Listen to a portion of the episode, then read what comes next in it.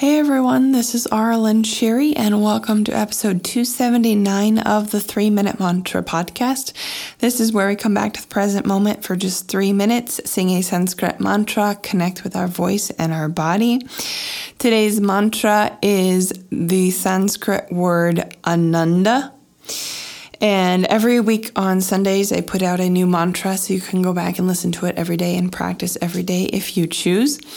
But the word ananda means bliss in Sanskrit. And if you've heard of the bliss molecule, which is anandamide, which is in cacao powder, raw cacao powder.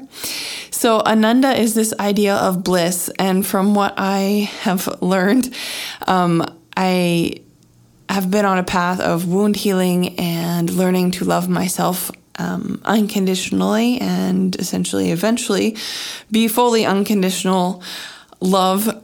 So I've come a long way, and to me, that's what bliss feels like actually the idea of unconditional love and being forgiven.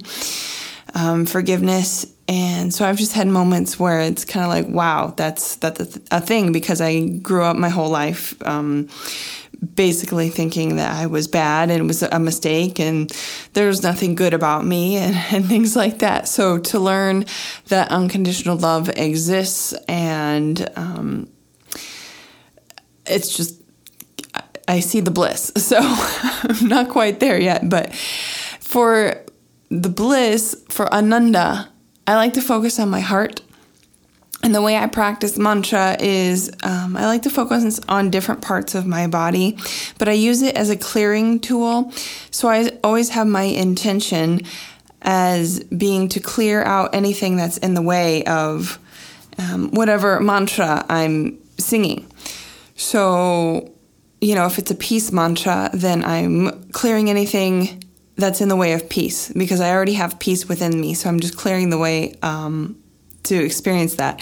And the same for the bliss. I'm already bliss. I just have all this crap on top of me. So I'm clearing those things away. Um, and and being present in the moment and getting out of my head. And so it's just mantra can be an awesome clearing tool in that sense.